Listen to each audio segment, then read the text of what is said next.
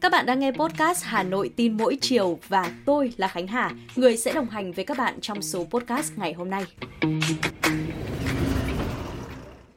Vâng, ờ, đêm qua thì cũng phải ờ, 12 giờ hơn thì tôi mới có thể hoàn thành xong công việc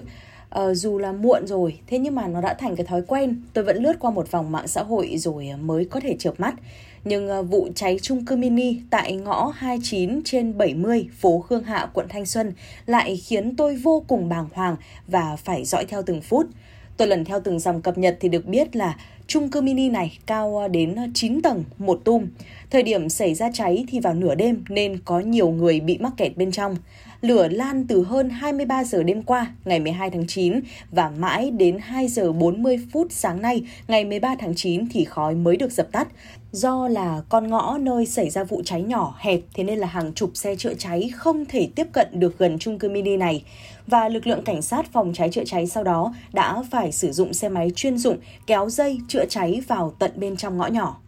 Thời điểm đó thì cả căn chung cư bị cắt điện, mọi người không thể sử dụng thang máy để thoát xuống nên nhiều người dân đã phải à, liều mạng nhảy từ tầng cao xuống các căn nhà bên cạnh. Bên cạnh những tổn thất cả về người và tài sản, đêm qua rồi à, cả sáng nay ạ, tôi còn thấy cả hình ảnh những người lính cứu hỏa nhễ nhại mồ hôi, mặt mũi thì đen nhẻm, người ngồi bệt xuống uống cốc nước, ăn miếng bánh. Người thì à, lại nằm lan ra đất, phải tiến hành sơ cứu vì bị khó thở họ đã quên mình để bảo vệ người dân đến cùng giữa làn danh của sự sống và cái chết. Lâu nay thì nguy cơ cháy nổ tại những tòa chung cư vẫn luôn là quả bom nổ chậm đối với chúng ta. Ở vụ việc này thì hiểm họa không chỉ đến từ chung cư mini 9 tầng, có tới tận 45 căn hộ với hàng trăm nhân khẩu sinh sống, mà chính cái việc khu dân cư ở ngõ nhỏ sâu đến vài trăm mét cũng chính là một phần nguy cơ dẫn đến mất an toàn cháy nổ. Cùng với đó thì những bất cập về cơ sở hạ tầng hiện nay cũng đang gây ra không ít khó khăn cho công tác chữa cháy. Hà Nội thì đất chật người đông, hàng nghìn người lao động đã phải lựa chọn thuê trọ tại nhà dân hay là những ờ, khu chung cư mini nằm trên những con ngõ nhỏ hẹp, sâu hun hút để có thể tiết kiệm chi phí sinh hoạt. Cái sự chật trội và bất tiện của những con ngõ nhỏ nó tiềm ẩn nguy cơ cháy rất khó xử lý.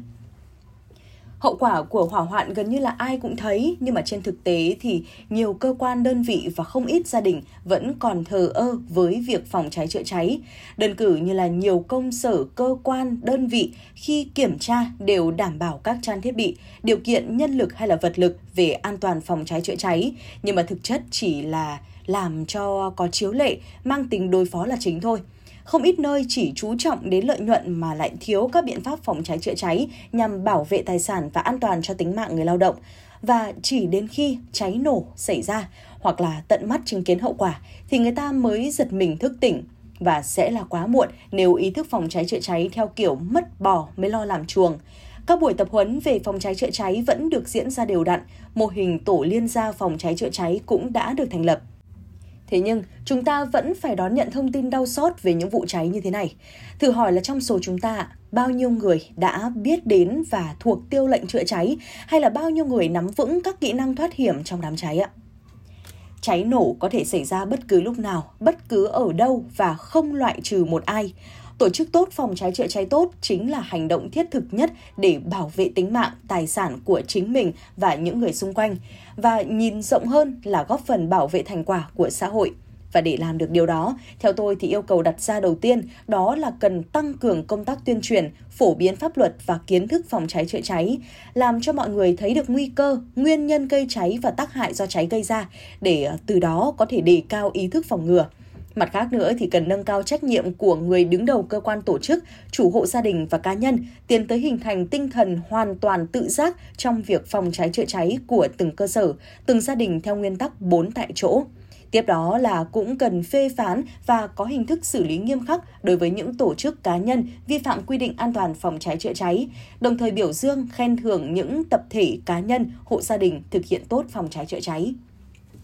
Xét cho cùng thì nước xa không cứu được lửa gần. Sự cẩn trọng đối với công tác phòng cháy ở mỗi gia đình không bao giờ là thừa Bởi à, hỏa hoạn thì à, luôn tiềm ẩn và phần lớn là đều do chính con người gây nên. Ngăn nắp và tuân thủ an toàn phòng cháy chữa cháy là cách tự cứu mình và đảm bảo an toàn cho những người xung quanh. Dân gian có câu rồi ạ, phòng hỏa hơn cứu hỏa và nếu làm tốt công tác phòng ngừa ngay từ ban đầu thì chắc chắn là sẽ có thể kềm chân, không để bà hỏa đến thăm hoặc nếu có cũng sẽ hạn chế đến mức thấp nhất hậu quả có thể xảy ra. Và tôi cũng ờ, xin được gửi lời chia buồn sâu sắc tới ờ, gia đình các nạn nhân xấu số không may mắn trong vụ hỏa hoạn lần này và mong rằng là những người bị thương trong vụ việc đau lòng này sẽ có thể sớm hồi phục và trở lại cuộc sống bình thường.